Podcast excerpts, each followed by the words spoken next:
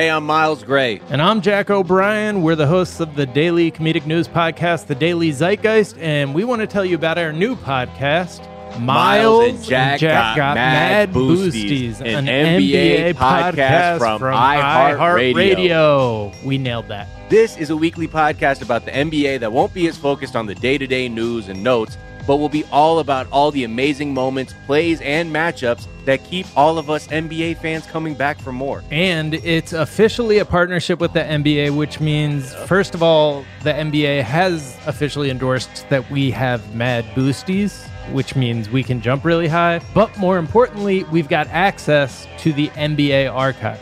You don't believe us? Check out our highlight reel. Defense, and that says a lot. Here comes O'Brien. Oh, he just sucked the gravity right out of the building. What a play by Miles Gray.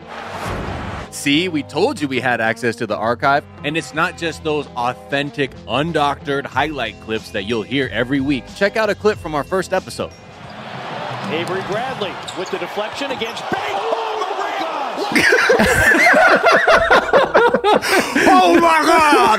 We're watching WWE all of a sudden, like the Undertaker came out of the flaming coffin. That was the only person who reacted appropriately. Like Yeah. that was the only person who acted like they understood what they had just seen, which was the impossible. Our guests are some of the funniest basketball fans we know, and we talk about things like the best bench reactions of the week and genuinely hilarious mic'd up moments you may have missed. Basically, if you love basketball and you like to laugh, listen to Miles and Jack Got Mad Boosties, an NBA podcast starting March 31st on the iHeartRadio app, Apple Podcast, or wherever you get your podcasts.